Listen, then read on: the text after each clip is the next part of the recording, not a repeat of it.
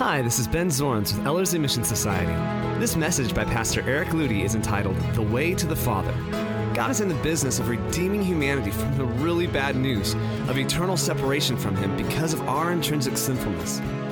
And the way He accomplishes this is by making available to us the avenue of reunification with Him. What exactly is that avenue? Well, Jesus said it very plainly I am.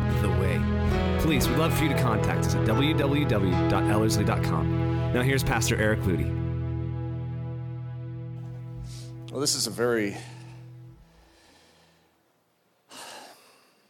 intimate and dear message and how this is put together. And I think, you know, we just finished a girls' conference last night, and technically we could call this part of the conference. But this is an echo from last night.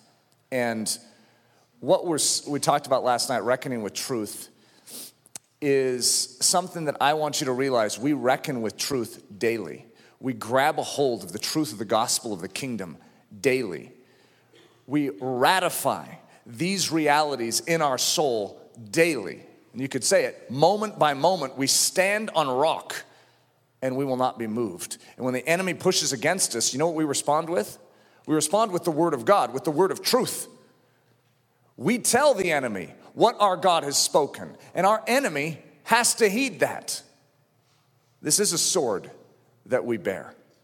So, the name of the message is The Way to the Father. Not a very exciting name, but a very, very important concept. One of the other, I, I, almost call it the way to the Father's house, and you'll understand why as we go through this, but I didn't want to bring confusion. You see, we understand that Jesus is the way. And most of us that have hung around Christianity at all, do you know that Christianity in its beginnings was called the way? It's actually what it was called. It was this sect known as the way. And it's Christianity. It was called the way. Well, that's the equivalent of saying Jesus. He is the way. And so, what I want to walk through is the way, but it's not just a way to anything, to your pleasures, to your ends. What do you desire? Jesus is the way to it. No, that's actually not true. Jesus is the way to the Father's house. You see, there's only one place that you can find life. There's only one place that you can find salvation. There's only one place that you can find hope, peace, life, love, everything that you are built for, and that's in Jesus, through Jesus, and in the Father's house. You see, we must get to the Father's house. And if we don't, we are separated. It's like the equivalent of the ark. You need to get in that ark to get to the new land. Jesus is the ark, and he carries us into that life abundant.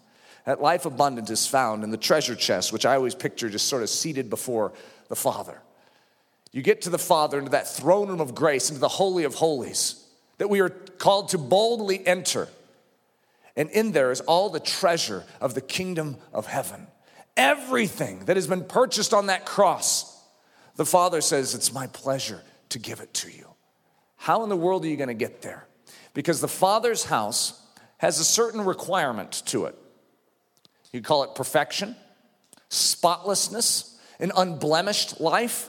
If you've done even the smallest thing wrong, out. You're not allowed in. You know, it's pretty steep uh, code of conduct for the Father's house. You see, the Father is holy. Call him Holy Father. You ever notice that the Spirit that the Father gives is the Holy Spirit? Well, the code of conduct and the code of behavior within this house is holiness. So we may not like holiness in our modern culture, our modern Christian culture, like holiness. That's legalism. Well, holiness is God. Holy, holy, holy. So if you don't like holiness, you're not to like God. Because he's the trifold holy. He is holiness. He's the enunciation of it. The thing that you probably don't like is when people try and be holy in their own strength. It's pathetic. We're not holy. So when we try and mimic holiness, it's just a joke. There's only one who is holy, and the secret to holiness is that one being imparted to us. This is often said here at Ellerslie the secret to imitation is impartation. If you're going to imitate the God Most High, His holiness, His purity, His perfection, You need God Most High dwelling within you, overtaking this body, and then showcasing in and through this body His life. We get out of the way so that He can be seen. We need to get to the Father. There's only one way to get to the Father, and that's Jesus. So let's walk through that. John 14. Let not your heart be troubled. You believe in God, believe also in me. In my Father's house are many mansions. If it were not so, I would have told you. I go to prepare a place for you. And if I go and prepare a place for you, I will come again and receive you unto myself. That where I am, you may be also. Little key line there that we'll come back to. That where I am, there you may be also. And whither I go, you know, and the way you know. And Thomas says unto him, Lord, uh, we know not whither thou goes, and how can we know the way? Jesus said unto him, I am the way, the truth, and the life. No man comes unto the Father but by me. Now, that line at the very end, most of us that are Christians are very familiar with it. I am the way, the truth, and the life. No man comes to the Father but by me. Okay, now what I want to do is I want to trim it down so we can focus on a very specific thing today. Jesus saith, I am the way. The way of all the earth. We talk about some different ways. There's this term that's used in the Bible, the way of all the earth. That means to die. Everyone, there's a way that this earth functions, there's a way of natural things. You're born, you die. Sort of a sad commentary, but that's the way it is. And if you're going the way of all the earth, guess what? There's just a, a way you go. You pop out of a womb, live your life. It's short, it's but a breath, and then poof. And they would always go, as you know, if they were people of faith, they would go to Abraham's bosom. And this was just the way of all the earth. They would go into the earth. That's where Hades even was. And so there was a gulf in Hades between the, Abraham's bosom and the hotter places. Uh, but the way of all the earth, I go the way of all the earth. Quote unquote, David. Interesting statement. Joshua, these are two pictures of Jesus Christ in the Old Testament, Joshua and David. What are they saying? They're going the way of all the earth? Our Jesus is something very special. And behold, this day I am going the way of all the earth. So there is a way, and there is a way that all the earth goes. And guess what? If there is not intervention at some level by God Almighty, we all are going the way of all the earth. And there is nothing to stop it a way. We could call there's two definitions of a way that I'm going to uh, sort of bring out. The first one is of a journey from here to there. You see, if you're to have a way, that means you have to have a defined destination. And so once you have a defined destination and you know your starting point, well, then from here to there is the way. Okay? So we're going to enunciate two things here, there. You see, God has defined our destination, and He also defines where we're at. And we must know both. If we don't understand where we're at and where we're supposed to be going, we don't understand the way. So it's very critical. Also, oh, well, the prerequisites for that journey, okay? You need a good map and you need the ability to get from here to there. Well, we have a good map. We have the Word of God in text and we have the Word of God in person. Jesus Christ. He's our map, He is the way. However, we need the ability to get from here to there. Now, if you understand the gospel, you'll know we also have that. But I don't want to get there yet. I want us to understand that God begins in the Old Testament to lay out the here and there. He gives them the map and they realize they can't get from here to there. They don't have the ability, which is what leads them to Jesus Christ. We need help. We need a Messiah. We know where we're supposed to go, but we can't get there. Welcome Jesus Christ to the stage of time. He is the way to the Father. The second way is of behavior. There is a way that we behave, and there is a proper way. Just like there's a way to get from here to there, there's a way of behavior. There's a wrong way, and there's a right way, or we could say a wrong and a right action. There is a way you are supposed to live. There is a way you're supposed to think. There is a way you're supposed to behave. There's a right attitude. There's a wrong attitude. And guess what? We're wrong. Our entire life, our way of living is incorrect. And yet, we must be of a certain nature, a certain way to be able to enter the Father's house. We got problems. So, prerequisites. Well, you need a definition of what is the right action, what is the right behavior. Well, that's the Old Testament, isn't it? Remember the Ten Commandments? Lays it out, perfect righteousness, stands it up against us. And we're like, ah, I, I, I, am I supposed to be perfect with that? Yes. Unless you can fulfill perfect righteousness in your life, you can't. You can't be as you ought to be. You must be this way. Well, who is the way of perfect behavior? Jesus. He was not only the way to get from here to there, but he was the way that we are to live. He is the exemplary model of perfection. And we also need, so once you know the way you're supposed to be, these poor little kids that we raise in our homes, it's like, hey, you need to behave this way. What do they do? They go off and do the opposite. And what we're demonstrating is that there's a problem in our little children, which, if it's not dealt with, you know what? We carry it into our adult years. We have a problem too. There is something wrong in us. It's known as sin. And unless that sin is dealt with, somehow, some way, we are wrong. We are not right. And we are not demonstrating the way that we are supposed to be. And as a result, we cannot go on the journey to the Father. And when we get there, we knock, but we aren't as we ought to be. See, this is what we could call the bad news. Okay, now, if you've hung around Christianity, you know that we don't finish with bad news, but unless you understand the bad news, you don't understand the good news. Where is here? Uh, so it's sort of hard because I'm on a stage here, you know, and when you're talking about a journey or you're talking about a way, it's a little bit further than Eric standing here and Eric standing here. So you need to use your imagination for this. We need to get from here to there. So, here, where is here? Well, here is right where many of us still are. You see, we were born, uh, just all of us, so we all sort of popped out the same way. Some of us might have come out cesarean. But we're all after a similar pattern. Conceived similarly, born similarly, we live similarly, we are of the same clay. We have the same problem.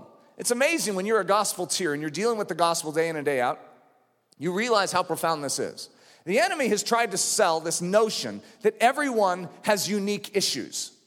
It's a joke. We all have the same issues.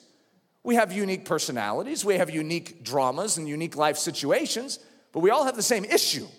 And when you hit that issue with Jesus Christ, it solves every single life. There is not one life that is an exception to the rule of the gospel of Jesus Christ. Not one. And I say that really adamantly, don't I? I'm absolutely confident in it. I've seen it proven true for years of my life. Where is here? You have a problem it's known as sin, but let me describe sin a little more close up. You see, you have rebelled against the living God. You say, Well, I didn't do anything. You see, inside of your body, which we could liken to a factory, that's my most, you know, that's the thing I liken it to the most. When I was talking to, about the gospel to Hudson the other day, I likened it to a car.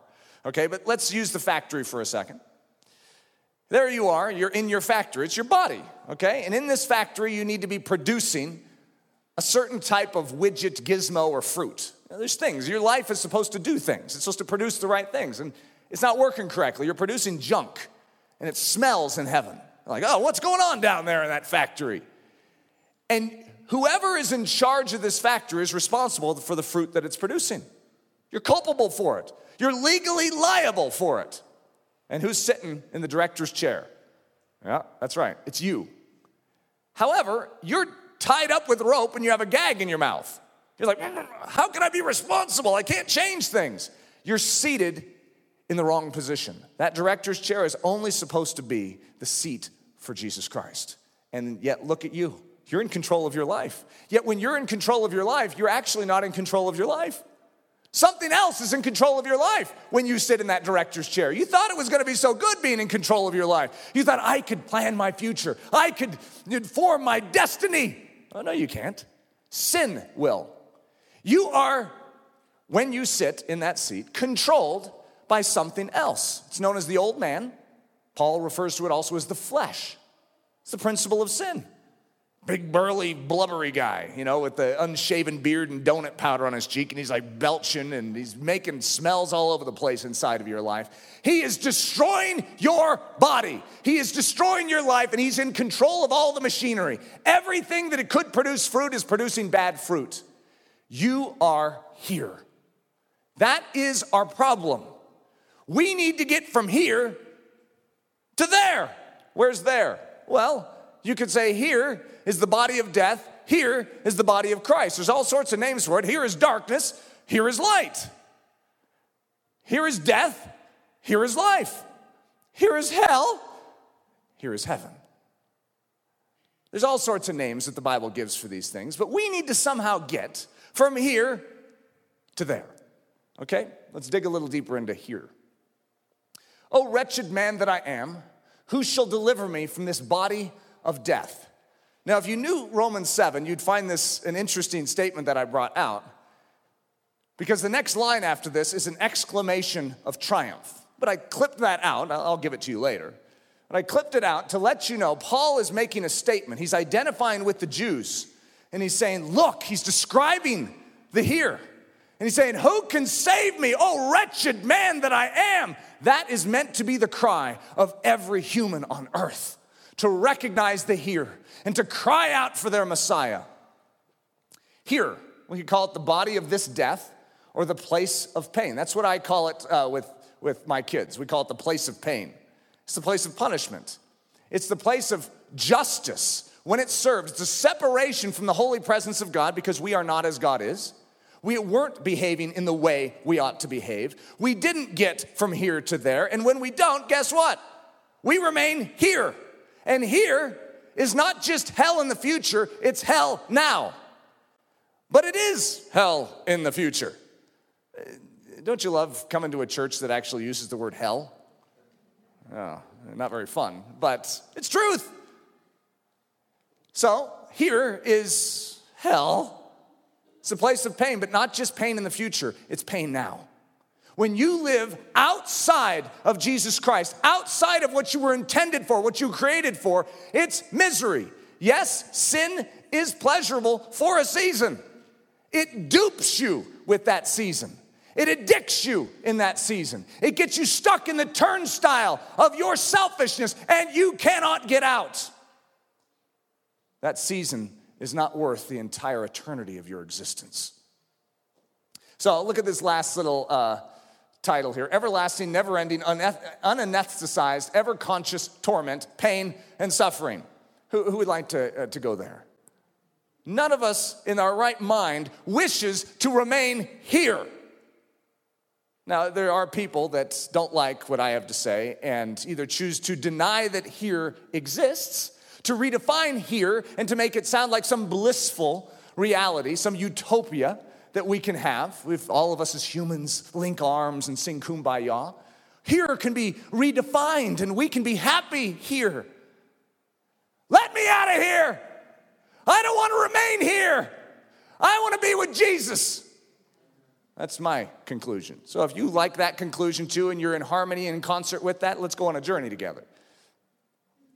For the wages of sin is death. This here is sin.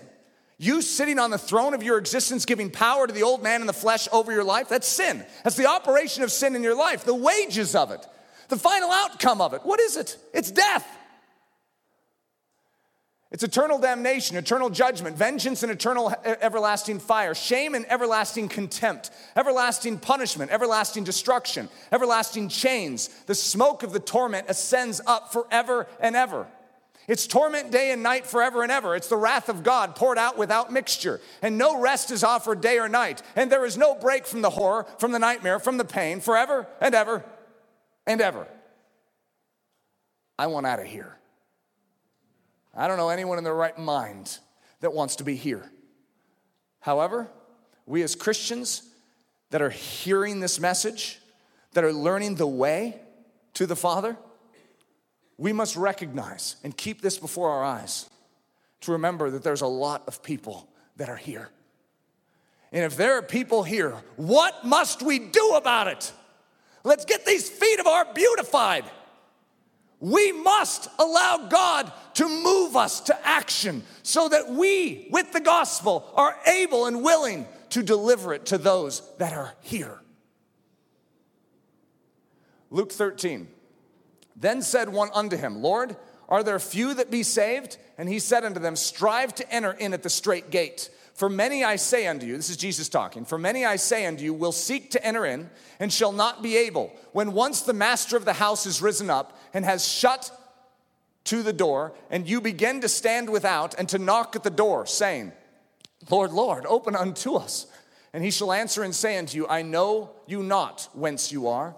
Then shall you begin to say, We have eaten and drunk in thy presence, and thou hast taught us, and thou hast taught in our streets. But he shall say, I tell you, I know you not whence you are. Depart from me, all you workers of iniquity. There shall be weeping and gnashing of teeth when you shall see Abraham and Isaac and Jacob and all the prophets in the kingdom of God, and you yourselves thrust out. You know, that's, that's here. A worker of iniquity. That means the fruit of your operation is producing only junk. You're a worker of iniquity. Get out of here. And you're like, I don't know how. That's what we're talking about.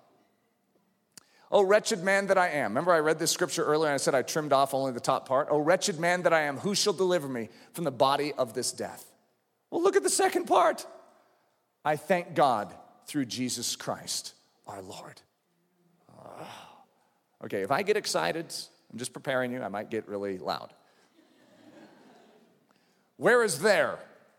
Oh, there is a good place. I want to be there. There is everything I love, everything I cherish, everything I worship.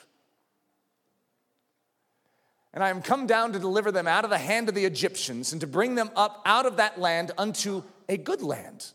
They're here in Egypt in slavery.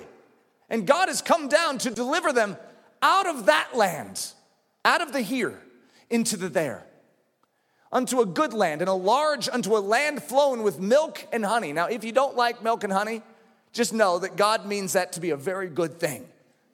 This is a land that flows with it unto the place of the Canaanites and the Hittites and the Amorites and the Perizzites and the Hivites and the Jebusites. There, there is the body of Christ. You see, you were in the body of this death, but there is the body of Christ. You're in a new location, you're in a new habitat. You see, your body wasn't working here, but guess what? When you become the body of Christ, you become as you ought to be. There is a new order, there is a new mastery. Who's in the director's chair? Uh huh, that's right. It's not you, it's new management. Jesus Christ rules this body. You're the body of Christ, He's the head, you are the body. Or we could call it the Father's house. We need to get from here, the place of pain, to the Father's house. I love that picture. The reason I'm sort of playing on the Father's house is because it's a place of consolation and comfort. You know, when you know that your Father is standing by you, when you remember, I don't know if you can remember those young days. Now, some of you may not have had great fathers, so you may not have ever known this, but the strong arms of your Father around you, when He says, Hush, it's all right, Daddy's here. Oh, the Father's house. You know, when we wander away, remember the, the prodigal? He wa- wanders away thinking, you know what, I can have something better than's in my Father's house. And then he recognizes, my Father was the place to be. And the Father looks afar off and sees his prodigal son returning. He throws all oriental dignity to the wind and runs to him. That's an incredible picture. Wraps his arm around him, kisses him on the cheek. The Father wants us home. It's the everlasting, never ending life, ceaseless joy, tireless peace, abundant love, and perfect consolation. By the way, another term for it is heaven. That's the term most of us know, but it's where the Father is. It's where Jesus is. It's where the Spirit, the three of them abide forever. I want to be there. I want to be with my God. I love my God. And wherever He is, I want to be. Heaven. This is the terms for it in Scripture the kingdom of Christ and of God, my Father's house, a better country, a rest, a rest from labors, a paradise. So, first, the bad news. And I know you're saying, oh, I've gotten plenty of bad news already. But we have to establish the bad news because when we establish the bad news, then suddenly you resonate with the good news. It's like, oh, I need some good news. You crave it. But when you hear the good news growing up and you never heard the bad news, it never sinks in. You're like, oh, thank you for that. That's, that's nice. You don't realize that you desperately need that. And so, as a result, what was it? Was it Ray Comfort when he was talking about if you're in a plane and they hand you uh, a parachute, try to stick the parachute on your back? You're not really going to be too excited about wearing a parachute on your back. Everyone's looking at you like, what are you wearing that for? But if you knew the plane was going down, suddenly you don't mind taking on the parachute and looking a little funny to all the other passengers. You see, we don't know the plane is going down. And as a result, when God's trying to hand us the parachute, we're like, no, thank you. You can give that to someone else. I'm fine. We're not. But no, now that's a funny, I, I put, uh, I'll just read it, okay? Take out the dot, dot, dots. But no whoremonger, nor unclean person, nor covetous man, nor idolater, no one who practices adultery, fornication, uncleanness, lasciviousness, witchcraft, hatred, variance, emulations, wrath, strife, seditions, heresies, envyings, drunkenness, and revelings, and no sorcerer, murderers, and those who love lies and make lies shall enter in to heaven, to the kingdom of God, to the Father's house. You know what?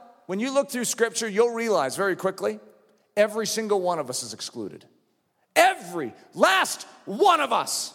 I don't care if you were the nice little kid, you know, that didn't get into trouble and never really got, you know, disciplined by your parents. You're not entering in either without help. There is nothing you can do to fix your problem outside of yourself or inside of yourself. In and amongst your own range of options, you do not have the solution.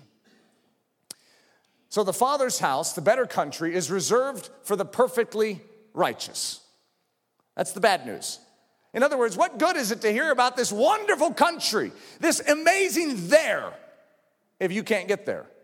That is sort of discouraging, don't you think? You can try the rest of your life to whip up the perfect righteousness, to whip up the holiness that is necessary, to whip up the perfection of behavior, to have every thought be pure, not one thought be errant to have every emotion be pure and cleansed, to have every action, to have every word be without guile, to have every, word be without lie and without deception, to have every word be without self acclamation. Try it. You cannot do it. So here's a little crash course on the bad news. I know I'm spending a lot of time on the bad news, but the worse we feel, the better we will feel in the end. They are all gone aside. They are all together become filthy. This is speaking of you and me, by the way.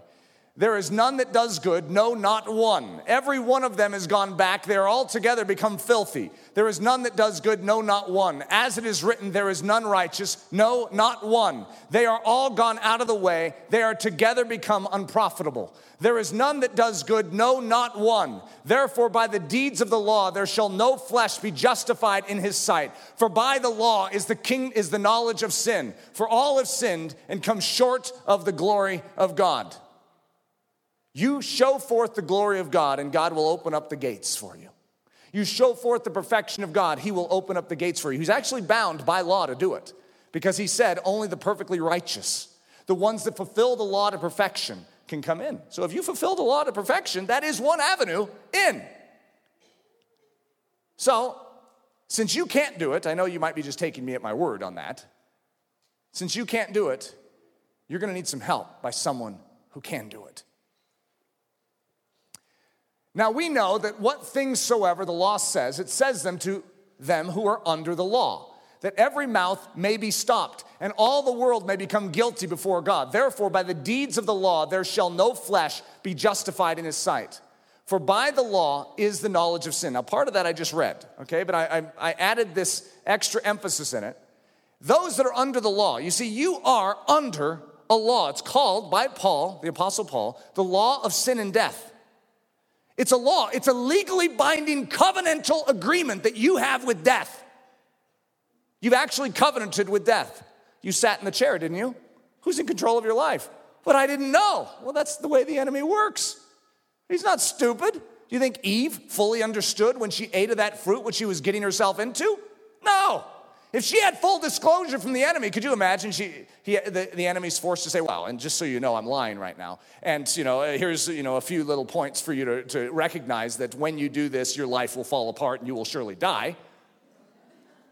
The enemy doesn't give full disclosure. He deceives. You sat in the director's chair. You entered into a legal binding covenant with death. And as long as you are alive, that covenant is active. You're under the law. You're under the law of sin and death. The illustration I used last night for the attendees of the conference is I said it's like a plane. Say you want to fly. Perfect righteousness would be to fly. You can't fly. Try flapping your arms. You're not going to take off. There's a plane, though, in front of you. You see, you're under the law of gravity. That plane, though, though it would seem to be under the law of gravity, runs and operates after a higher law. And so, if you enter into that plane, it is able to operate by the law of aerodynamics, which is a higher law. And so, as a result, even though you, under the law of sin and death, are unable, the plane is able to accomplish something that you can't accomplish. Every mouth must be stopped. The world must become guilty before God. This is the purpose of the law that every mouth would be stopped. And the world must become guilty before God. So it says that the law is a schoolmaster which leads us to Christ. How does it lead us? That doesn't sound like a very good education. I don't want to learn that. I don't want to have my mouth stopped and I don't want to have to become guilty before God. Unless you do, you will not be prepared for your Messiah. The law must do its work in you. Do you feel the weight of the law of sin and death over you? Do you realize that you're controlled by the old man? You can't live this life. If you don't recognize that, you're not yet ready. Pray to God, please show me, reveal to me my inadequacy, my failure, that I am born in sin. Please show me so that I would be made ready for my Messiah. Oh, uh, before I go there. Okay, now I have a little special treat that I wove into this. I've never done this before. You guys took a peek at that. Uh, I, on May 7th, 2007, something very special happened. And after it happened, I sat down with my son Hudson, who wanted to share what happened with the world. And we recorded a 19 minute uh, recording. And I have clipped a few little chunks out of that, and various times interspersed, I would like to play those for you. So it's a little strange because it's not going to be video, it's just going to be audio with a still keynote screen up there. Okay, so you're going to have to work with me on this. But this is, no, I'll go to the, it says Hudson Ludy testimony, part one Hudson Ludy on the really bad news. So I know he doesn't look very unhappy here. Uh, I didn't, couldn't find a picture of him, you know, moping around. We usually don't click the camera in those moments. Uh, but this is the result of him hearing the really bad news and eventually hearing the really good news, okay? But I want Hudson to be able to talk to you uh, and to share what happened on the 7th, all right? Well, this is Eric Ludy, and I'm sitting with my son Hudson. Can you say hi? Hi. And Hudson is six years old, actually getting close to six and a half, but it's uh, May 7th, 2011 a very significant day uh, for both Hudson and myself, and that's what we wanted to talk about. We were out pulling weeds together today, and we were having a conversation about the gospel. Uh, and remember how Daddy explained to you what the gospel is? What does that gospel mean? It means the good news. The good news. Well, it's sort of hard to understand why it's good news if you don't understand the bad news. Uh, and that's what Daddy was first talking about. We were talking about the bad news. And the bad news wasn't very good, was it? It was sort of scary. Uh, we were talking about how, how you're sort of like a, a car. Remember how I, I said that your body is like a car? Yeah. And uh, what's a car supposed to do? It's supposed to drive. It's supposed to drive. And so when you have a place that you want to take your car, it's supposed to go there, isn't it? Yeah. And it's not supposed to run out of gas. It's not supposed to get a flat tire. It's supposed to reach its destination, right? Yeah, right. But what happens if a car uh, doesn't just not get where it's supposed to go, but it starts running into people and hurting them? And it starts getting dings and bashes, and it starts getting flat tires, and it's just not functioning the way it's supposed to function. That's not good, is it? No. And that's sort of like us. That's sort of like you, isn't it? Remember, you know, daddy says that you need to be a good boy and you need not to lie, you need to obey, you need not to hit Dubber, uh, Avi, and Harper. And what do you do? Um, you do something. You do something. you know, all those times you've gotten disciplines, all those little miniature evidences and memorials of the fact that your car's not running right, is it? No. It's not going where it's supposed to go.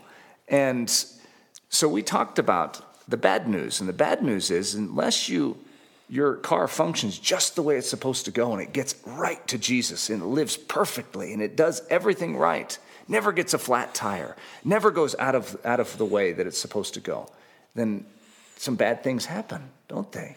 Who's responsible for what happens in that car? Is it the person that's in the driver's seat? Yeah. So whoever's in that driver's seat is responsible for what happens with the car. Is it the car's fault if it runs into a pole? No. Who's responsible? The person who's driving it. The person who's driving it. And who's driving your car? Who is sitting in the driver's seat? The big meanie. Well, sort of. But you know who, who's responsible? Who's responsible when, when you do something bad and you push Harper or you say something mean to Harper? Who gets a discipline? Is it uh, the wall? No. Is it the clock?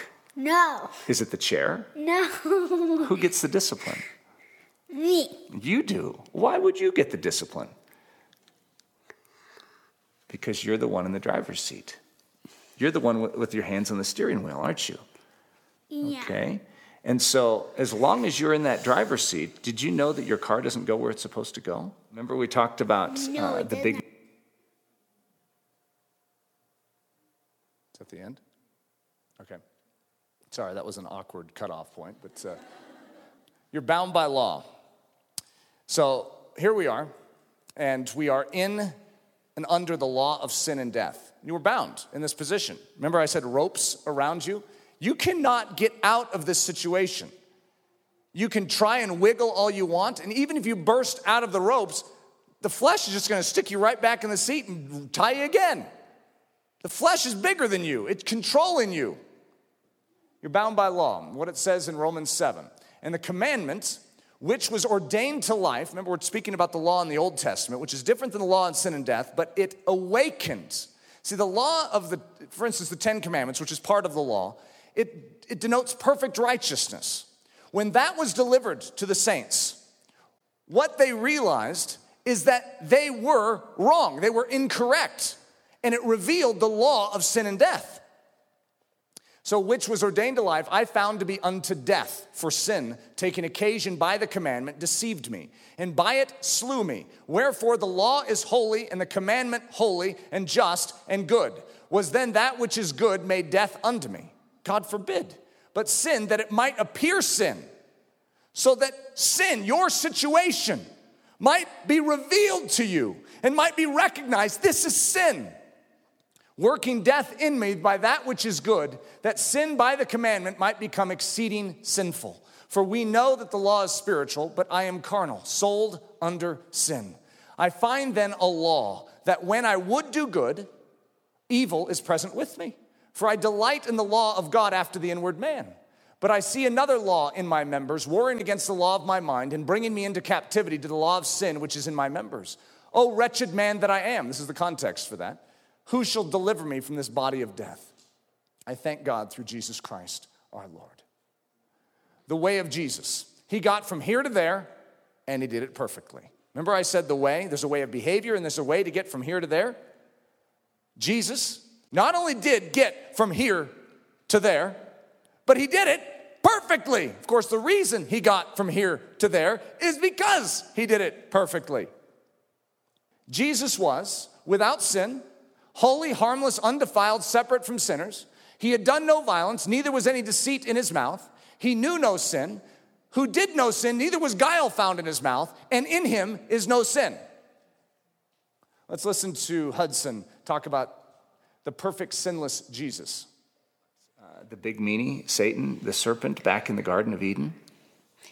And he told Adam and Eve that uh, they could get in the driver's seat and their life would work better and they could be like God. You know, see, God's the only one that's ever supposed to be in the driver's seat of your body, isn't he? Yeah. But when we listen to that serpent and we take that driver's seat, you know that everything goes wrong in our car, everything goes wrong in our life and in our body, and that's known as sin. Okay? And it says in the Bible that the consequences of sin is death. And it's eternal separation from Jesus Christ, from God. And it takes us to what we always call the place of pain, which is also known as hell, right? And so all you have to do is one bad thing, and where do you end up? In the place of pain.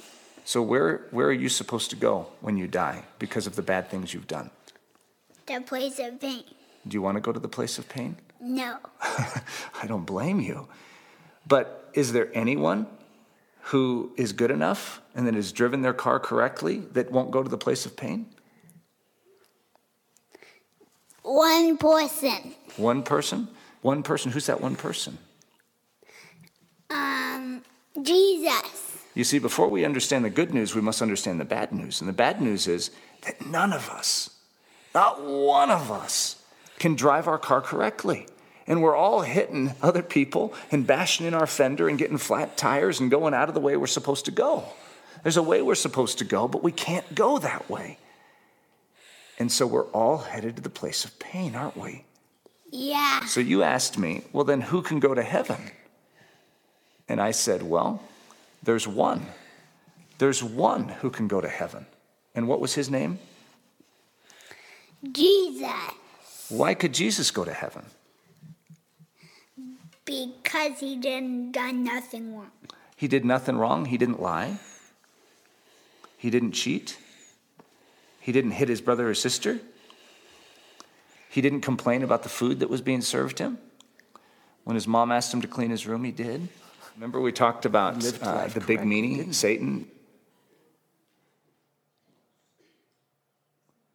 Is that the end of that one? We have some rough endings. Uh, so much for my editing job. Now, the good news. Okay, you guys went through an awful lot. So let's start talking some good news. For he hath made him, speaking of Jesus, to be sin for us, who knew no sin, that we might be made the righteousness of God in him. Something had to be dealt, had to be done. The just consequence of our sin and the fruition of our life had to be dealt with. Sin was controlling us. Something had to die to set us free from this binding covenant. And that something that died for us was Jesus. For in that he himself has suffered, being tempted, he is able to help them that are tempted. He went through something, he accomplished something, he went on a journey, and he behaved perfectly the way we ought to behave. Now, he is set up as our intercessor so that he can help those of us that are tempted and those of us that are still locked in this chamber of death. He is able to help us.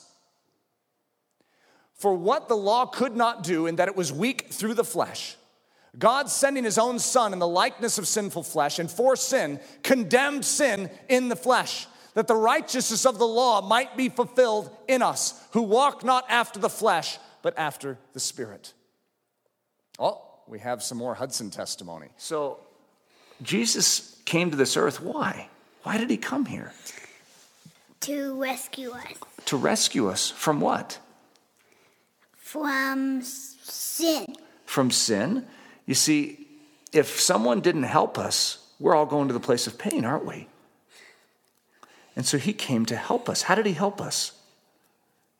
Do you remember what you and Daddy talked about? How did Jesus help us? Um, he died on the cross. He died on the cross. Why would he do that? How would that help us? Um, he took away our sins and went to the place of pain for us.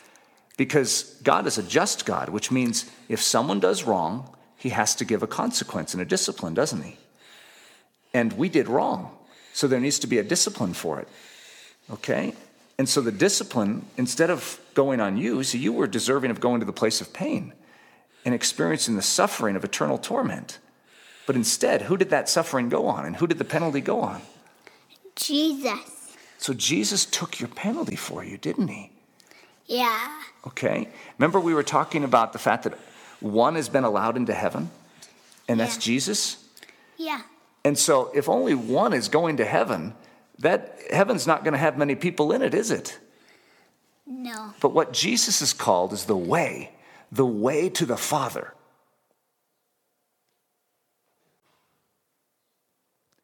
Jesus is the way.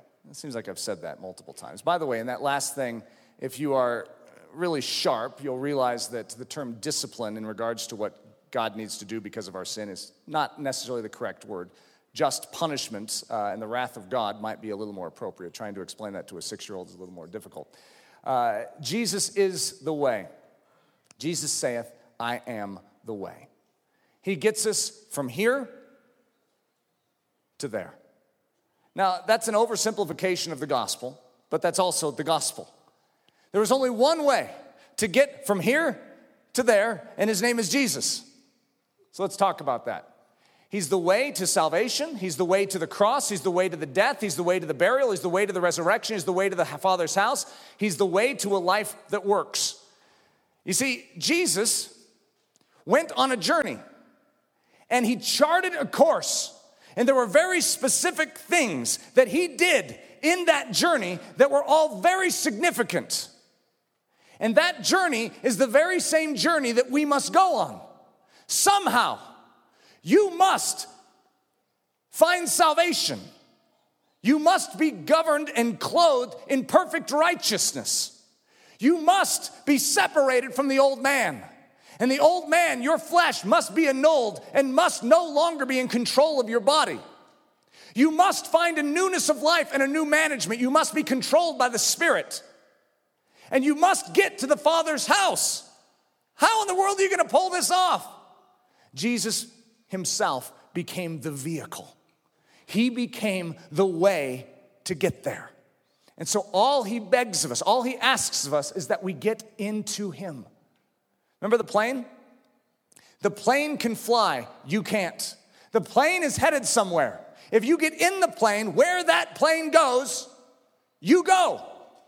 The strange thing about this, which is hard for many of us to comprehend, is this happened 2,000 years ago. How in the world could a plane that flew 2,000 years ago help me get to the same destination? Sort of confusing, isn't it? But that's literally what happened. When he died, everything that we gain by believing in him is gained 2,000 years ago. It was accomplished for us. And through faith, we grab a hold of it, and literally, it's like we're taken on the journey with him. So let's walk through this journey. The first part is the way to salvation. You must be rescued. You must be rescued from this body of death. There's only one way, and that is to get into Jesus Christ. I want you to realize it's the equivalent of just walking onto a plane. You can stand outside the plane and cheer on the plane, but that doesn't mean you have the benefits of the plane. You can get on top of the plane, pat the plane, kiss the plane. It doesn't mean you have the benefits of the plane. The law of gravity will still control you. But when you get inside the plane, then the benefits and the merits and the virtue of that plane and the higher law of aerodynamics trumps the law of gravity. That is your secret to salvation. Because suddenly you are clothed in something other than yourself and your own works. You now have the clothing of Jesus Christ. You are in Him. I used this illustration last night. Clothing, if it's just standing off to the side in a pile on the floor, isn't very helpful to you. If clothing is gonna work, you need to be inside of it. And so Jesus is likened to clothing. We need to be inside. He's also likened to a door. He says, I am the door. By me, if any man enter in, he shall be saved, and shall go in and out and find pasture. There is literally a door. He is the door, the access in. I will greatly rejoice in the Lord. My soul shall be joyful in my God, for he has clothed me with the garments of salvation. He has covered me with the robe of righteousness. When we enter into Jesus, which is as simple as saying, I believe it, I'm in Jesus. He is my source of salvation. I am rescued when I enter into Him. By whom also we have access by faith into this grace wherein we stand and rejoice in hope of the glory of God. Grace is the enabling power of God to accomplish the errands of God. You cannot live this life without that enabling power. And we are to step into this by faith. We are to step into this grace. The grace is Christ. He is our grace. He is our vehicle that carries us from here to there. We're saved by grace. How do we get to the Father's house? By grace. Get into the grace. How do we access it? By faith. We say, I believe that was for me. I believe that what Jesus Christ did 2,000 years ago was for me. You just step in. It's that simple. The door is wide open. He's the door. He's not going to close it on you. He's the door. He's, there's not some other door out there that has to look at you and go, Well, I don't know. He is the door. Come to him. He says, It's open right now. Get in. When you enter into Jesus, all the benefits of Jesus become yours, everything. And now the way of salvation is opened up to you. It's a way, it's a journey. You see, you're here and yet you step into Christ. And yet, Jesus doesn't want to leave you here in Christ. He wants to take you where He is. You see, He is somewhere, and He wants you to be there. So He says, Come with me. So when you get into Jesus, you go on a journey. You go on the way to the Father. So, where does, well, I need to read this one. For he hath made him to be sin for us, who knew no sin, that we might be made the righteousness of God in him. When you are in Christ, you become the righteousness of God. It's not your own righteousness, it's not your own works, it's not your own beauty, it's his. And he clothes you in it. He clothes us in his righteousness. And I emphasize the word in. The word in is critical in scripture. You are in Christ. And when you're in Christ, that means a new authority and a higher law operates in your life. No longer is the law of sin and death, it's the law of the Spirit of life in Christ Jesus. I want that law to rule me. I don't want to be under the law of sin and death. I don't want to remain here. I want to go there. If you want to get there, you need to enter into a higher law. The way to the cross. I started out by saying he's the way to salvation. Was also the way to the cross. You know that you need to get to that cross? See, that death that happened at that cross is essential for you because when Christ died, he dealt with the old man. Mine's called Old Eric. You have your own little name to it. But it's that old behavior, it's that selfishness, that obstinance, that rebellion, that self satisfying and self gratifying impulse within you. It says, I want it on my terms. I want life the way I want to live my life. That will kill you. And that power within you, that voice within you that has always been your consultant, needs to die. Well, you can't kill it. Some of you have been trying your entire life to get rid of the old man. You can't get rid of him. There's only one secret, and that is the way. Jesus, you get into him, you know where he goes? He goes to the cross. 2,000 years ago, he went to the cross. You know what he did at the cross? He dealt with your old man. Knowing this, says Paul, that our old man is crucified with him. That means when Christ was crucified, your old man was dealt with. You're like, well, my old man's still been around for 2,000 years. Why in the world's that? How, how's that happened? Last night we talked about reckoning. If you don't reckon this and stick it in your spiritual pocket as fact, it's not yours. Don't just know about it. This isn't a trivial pursuit question. Did Jesus Christ die for you? Is your old man dead with him? You're like, oh, I'm sure it's true. You must take it. You tell your old man out. By the power and the authority of Jesus Christ, signed with his blood, you can no longer remain. You were crucified with Christ 2,000 years ago. These are facts we're dealing with. He's the way to deal with the old man. He's the way to the cross. You can't get to that cross 2,000 years ago. Try.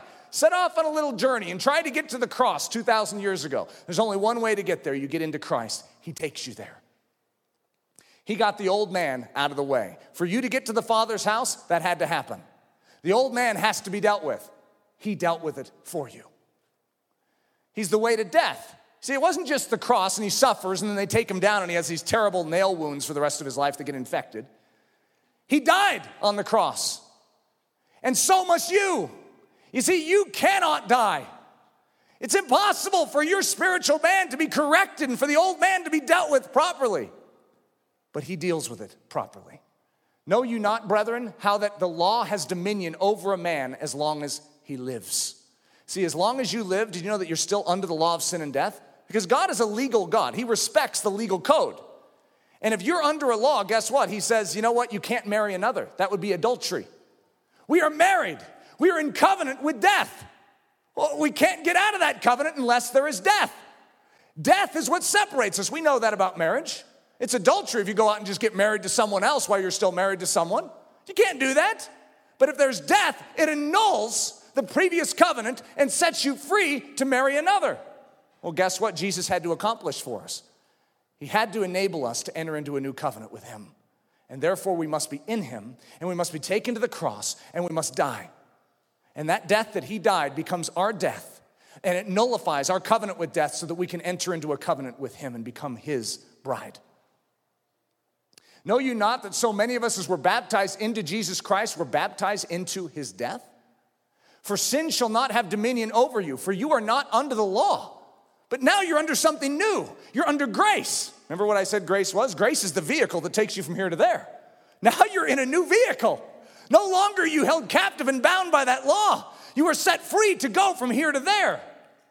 For he that is dead is freed from sin. See, you died, therefore you're free from that sin. The sting of death is sin, and the strength of sin is the law. Well, guess what? You're dead to that now. And you died, therefore you're free to now live. For the law of the Spirit of life in Christ Jesus has made me free from the law of sin and death. Paul says this over and over and over again. He freed us from the law of sin and death. That's simple. And he had to. You see, if we were still in that law, we couldn't enter into covenant and enter into his holy place. We had to go to the cross, but to get to the cross, we had to get in him. So when we get in him, he takes us to the cross because he is the way to the Father. He takes us on this journey. He takes us to the cross, gets rid of the old man. We die with him. And he's the way to burial. Therefore, we are buried with him by baptism into death. We have been planted together in the likeness of his death. He separated us from our old behavior. You see, you have an old life, it's disgusting. I don't know how many of you want to just hold on to your old life. Isn't it time to say adios to it? You can't, it just lingers. It's like a bad smell that just sort of hangs out with you. You can't get rid of it. You're tied to that old life, but no more. The gospel, when you get into Christ, takes you to the cross, deals with the old man, annuls the covenant with death, buries the old behavior. What are you being set up for now? Where does Jesus go next? Stone rolls away. The way to resurrection life like as Christ was raised up from the dead by the glory of the Father, even so we also should walk in newness of life. You're tired of that old life? So am I. I don't want to remain here any more than you do. Most of us have accepted here as our lot in life. There's so many Christian doctrines that explain why we are still here instead of trusting the Word of God and saying, God said we're not supposed to remain here.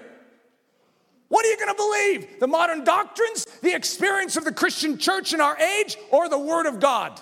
Because the Word of God does not stutter on this point. We shall also be in the likeness of His resurrection. Is that true for you? Because this is what comes from being in Christ. He takes you to the cross, old man discarded. He dies. That death is your death and it annuls the covenant you have with death so you can enter into a new covenant of life. That old behavior is discarded. Now it's time to enter life. New management can come in and rule this body. Now, if we be dead with Christ, we believe that we shall also live with him. He supplied us new life. Take it. Because if you have Jesus, this is available to you. Get in Jesus. Stop staring at the plane, get in the plane. And the plane is going on a journey so that you can go on the journey. When you're a passenger in a plane, how much work are you doing? You're not the one that's accomplishing it all, but you get to take advantage of the benefits. When it lands in some beautiful tropical paradise, guess what? The plane technically should get the credit, but there you are to enjoy the beauty and the fragrance and the life. The way to the Father's house I am the way, the truth, and the life. No man comes unto the Father but by me. Now, I put Father's house in there just to add a little new sparkle to this scripture. No one comes to the Father's house but by me. For through him we both have access by one Spirit unto the Father, which I put in the Father's house. Just add that extra sparkle. For through him, Jesus, we both have access by one Spirit unto the Father's house. Ephesians 1, 2, and 3. Now, this is neat. Uh, the term is heavenly places, but a lot of us gloss over. And so I'm going to stick Father's house where it says heavenly places, okay? Because it's the Father's house. Blessed be the God and Father of our Lord Jesus Christ, who has blessed us with all spiritual blessings in the Father's house, in Christ, which he wrought in Christ when he raised him from the dead and set him at his own right hand in the Father's house, and has raised us up together and made us sit together in the Father's house.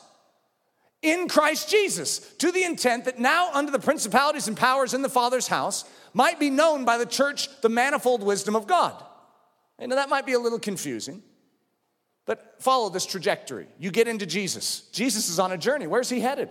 He's headed to the Father. So, where does he stop first? Because he has some business to get done in your life. He stops at the cross and he deals with your old man. He condemns sin in the flesh.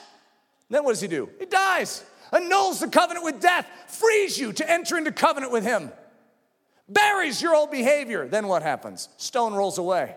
He rises again. Our God lives, but not just our God. If you died with him, you will also live with him. You live if you are in Christ. Life, new life, abundant life, yours. Take it. Then 40 days later, where did he go? He ascended. Where did he go? He went to the Father. He went to the right hand of the Father, which is exactly what Paul is describing in Ephesians.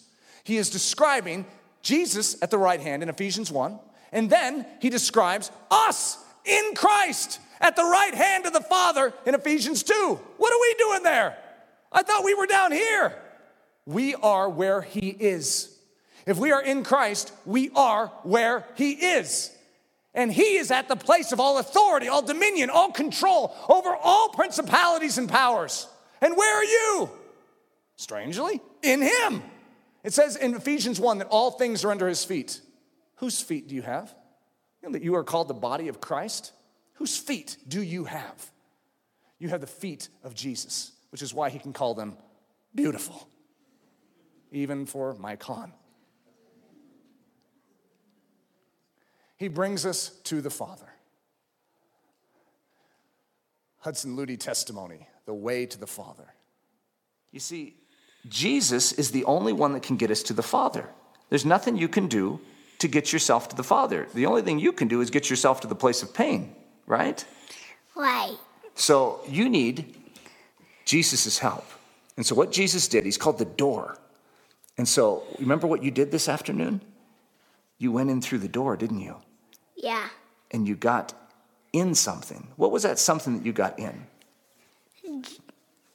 It starts with J. Starts with J. A capital J. Oh, a capital J.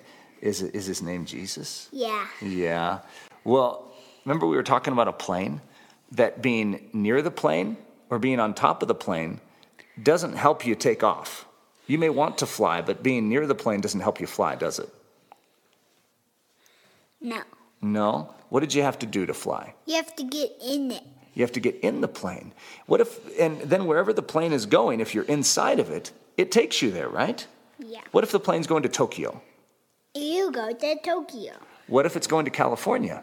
California, you going you go to California. What if it's going to Australia? You go to Australia.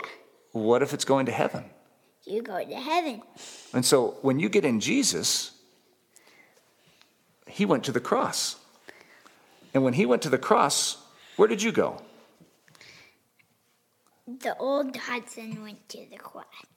The old Hudson went to the cross. That's right. And when he was buried in the ground, where did you go? The old Hudson was buried, and the new Hudson. Then there was the new Hudson.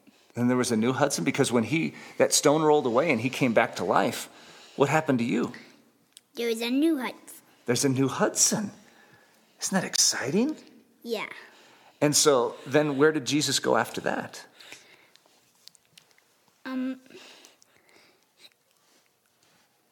He went After he rose from the dead, where did he go? He went to heaven. He went to heaven. And where did you go? I stayed You stayed? and go to heaven. Well, where are you? Are you in Jesus or outside Yeah. of Jesus? I'm in Jesus. And so wherever Jesus goes, you go, right? Just like a plane. If a plane goes to Tokyo, where do you go? Tokyo. So if Jesus went to heaven, where do you go? Heaven. That's right. So even though you're sitting next to daddy right now in front of a microphone, where are you? With Jesus. That's right. So when you die in this body, where do you go? Heaven. That's right, B. So can you get to heaven? Not all by myself. That's right. What do you need? Jesus. You need Jesus. And that's the great secret. Finally, the way to a life that works. It's the way to salvation. You want to be rescued from the place of pain? You need Jesus. There's only one solution. There's countless religions out there that have their counterfeit options for you. And I'm here to say, without equivocation, without shame, without blushing, there is only one way to the Father. There is only one way to eternal life, and that is Jesus Christ. You hear that? I'm not ashamed of that. This is the power of God into salvation. There's no other salvation outside of it. Why should I be sheepish about it? I don't care about political correctness, it sends you to hell. If it's not giving you truth, what's the good of it? If all it's doing is crippling your soul, why would I pacify it? I am here to see people rescued, and so should you. It's enough of this ridiculousness pandering after the approval of our culture. If they crucify us, they crucify us. We follow our King and our Messiah. We proclaim His truth and not the truth of our culture. We do not placate their sensibilities. We're interested in the applause of one. You want a life that works? You have to get in Jesus. If you want to deal with the old man, you have to be in Jesus and let him take you to the cross. And you have to reckon his death, your death. And you have to reckon your old man dead and that covenant with death annulled so that a new covenant can be done and created and operational in your life through his blood. Your old behavior, it's gone. You have a new behavior, and it's the behavior of Jesus Christ. Why? Not because of your resolve and your willpower and your grit and your determination. It's because now you have new management, and God controls your body. The same way the flesh used to control your body, now it's God. He controls you. No longer is it sin, it's the Spirit. The Spirit of God controls the body of the believer. And He takes you, not just out of the grave, but He takes you to seat you with Him in a heavenly place, in the Father's house.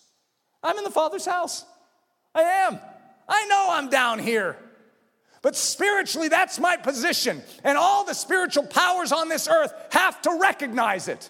That when I speak in the authority of my King, I speak as one seated in Christ Jesus. And as a result, I do not cower before the powers of earth and hell. I'm a Christian. Why should I cower?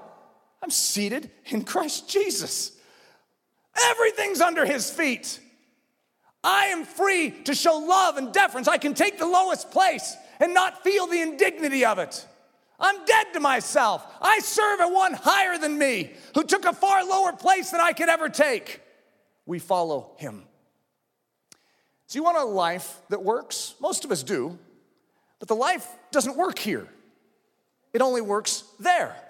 So, if you want a life that works, you need to get there. You need to get to the Father's house. Because in the Father's house is all the treasury of everything that you will need for life and godliness. Everything that is needed to perform the Christian life, the ability to live it. You need it inside of you, not in theory, not in your mind. You need the power of God dwelling in you. But now being made free from sin, isn't that funny? He's making a statement. It's like, yeah, now that you're free from sin, most of us are like, I'm not free from sin.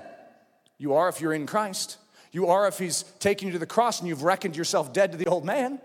You are if you believe. So believe. And become servants to God. You have your fruit unto holiness and the end everlasting life. See, you have new fruit coming out of your life, and it's unto holiness. And a highway shall be there. This is in Isaiah, speaking of the way that will one day come, named Jesus Christ. And a highway shall be there, and a way, and it shall be called the way of holiness. See, this, this is the way of holiness. So when you next time you get that one thought against holiness, like holiness. Holiness means to be set apart and unlike this world, to be made like Him who is holy. This is the gospel. So let's not defraud the gospel because we're sick and tired of legalists down here on earth. Legalists are a counterfeit. They're attempting to go on the way from here to there, and they're acting like they're there when in actuality they did it in their own strength. They've come up with a whole bunch of rules, and if they follow these rules, they somehow will be there. But that isn't the way there. There's only one way there, and that's getting into Christ and then going to the cross and dying and being buried and being resurrected in newness of life and then ascending to be with Him in, the, in, in heaven. And then His Spirit being deposited within us, and us no longer living, but Christ living in us. The mystery hidden for ages and generations, but now revealed to the saints, which is Christ in us, the hope of glory. Wherefore, he is able also to save them to the uttermost that come unto God by him. Okay, let's look. I wish I had highlighted that. That come unto God by him. How did we get there? By him. So those that come unto God by him, he is able to save to the uttermost. You need to be rescued, you need to be polished, you need to be sanctified and perfected. He does the work. He started the work, he completes the work because you're with him. He's polishing you, he's saving you to the uttermost, seeing he ever lives to make intercession for them. He's your strong man, he's your tower, he's your shield for the rest of your days you have yourself an intercessor known as Jesus Christ. So get in him so you can take advantage of this. Grace and peace be multiplied unto you through the knowledge of God and of Jesus our Lord, according as his divine power has given unto us all things that pertain unto life and godliness. You just hear that? His divine power has given unto us all things that pertain unto life and unto godliness. You have everything in Jesus, all of it. It's there for you through the knowledge of him that hath called us to glory and virtue. He gives us everything we need for life and godliness. I think I'm going to end there, even though I had more in my notes. I think I'm just going to wrap it up there. Was there one more Hudson thing? Yeah, let's, let's do that. What's the gospel again? The gospel is the good news. The good news. So no longer do you, do you just need to focus on the bad news. The bad news is you're headed to the place of pain. Do you know that a lot of other people are living with just bad news right now? Yeah. What do they need? Jesus. Well, who's going to tell them about Jesus? Um, you and me. That's right. Well, we're starting right now and we're telling them about Jesus, aren't we? Jesus is the way to the Father. And then the last thing we did after you uh, got in Jesus, you know what the exciting thing was? What? Now Jesus could get in you. Remember your prayer? You asked for Jesus to get inside of you and help you live this life right from this point forward. And he took that front seat, didn't he, and grabbed the steering wheel. All right? Yeah, all right. Well, old Hudson's dead, but just so you know, old Hudson will come knocking and he'll try and take control of this body again. What do you tell old Hudson? No. No. That's right. Well, that's a very precious thing for me, and I'm glad that you guys could share that uh, with us this morning. And, you know, there's nothing I long for more than for my children to be in Christ. That's the weight I put upon what we're talking about. It's everything. Because when Hudson is in Christ, then Christ can be in Hudson. And if Christ is in Hudson, just as I said, where Christ goes, we go. When, when we're in Christ and Christ is in us, that means where we go, Christ goes. We become mobile units, military units of the kingdom of heaven, declaring the gospel of our great King. God puts us on wheels and sends us off into this earth. And where we go, our God goes. So the great secret starts with the simple step in to Christ. And everything follows suit because He's the way. He's the way to the Father, and He's truly the way even for Him to get into us. And that's how Christianity works. Christianity works by being in Christ and Christ being in us. That's how it works. It's very simple, actually. We've complicated it today because we've been trying to explain why we are all still here, as opposed to taking God at His word and saying, God, I refuse to be here, especially since you've made provision for me to be there. Take me there. Whatever you must do in me, do it. Get rid of that flesh, get rid of self, get rid of all this behavior. Do what you must do. Show me the pattern because I want to be where you are. He'll get you there. After church today, I told this to the students last night. Sandy is going to be available this afternoon. If there's anyone that wants to be walked through the reckoning with truth, the gospel, personally, just taken by the hand and walked through this, I want you to realize that she will be here and available this afternoon. Where are you going to be, Sandy? In the same, same room? It's the Lake House room, which is the, the building next door on the far southern end, so the furthest on the bottom level uh, room over there. And if you would like to go through the gospel, what would you say? Uh, 20 minutes from now, half hour from now? What would you prefer? Half hour. Half hour from now, anyone in there, uh, she'll, she'll walk you through that, okay? Um, and anyone who's in here that uh, can't do it today and you're interested in just really getting a grip on the gospel personally, I want you to realize that's what we do here at Ellerslie. And so if there's any interest at that level, just tell us. We'll set up a special time uh, to walk uh, through it with you, okay? Let's pray. Holy Father,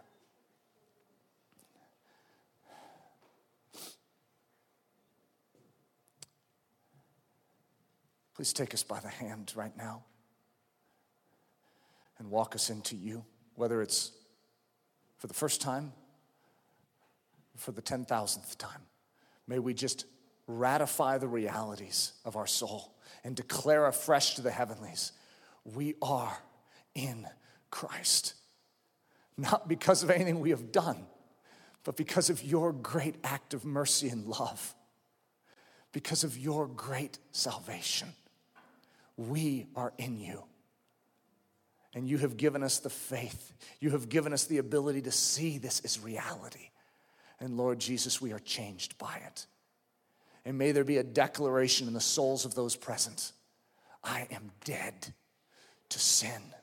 My old man is crucified with Christ. My old behavior is buried. I am raised to newness of life in Christ Jesus, and I am seated at the right hand of God. Where Jesus goes, I go. And because of that, where I go, he goes. Lord Jesus, what a precious, triumphant truth this is. And we worship you and serve you forever, knowing that we fail to have proper words of worship and adoration to exclaim how good the good news truly is. Precious King, this is unto you.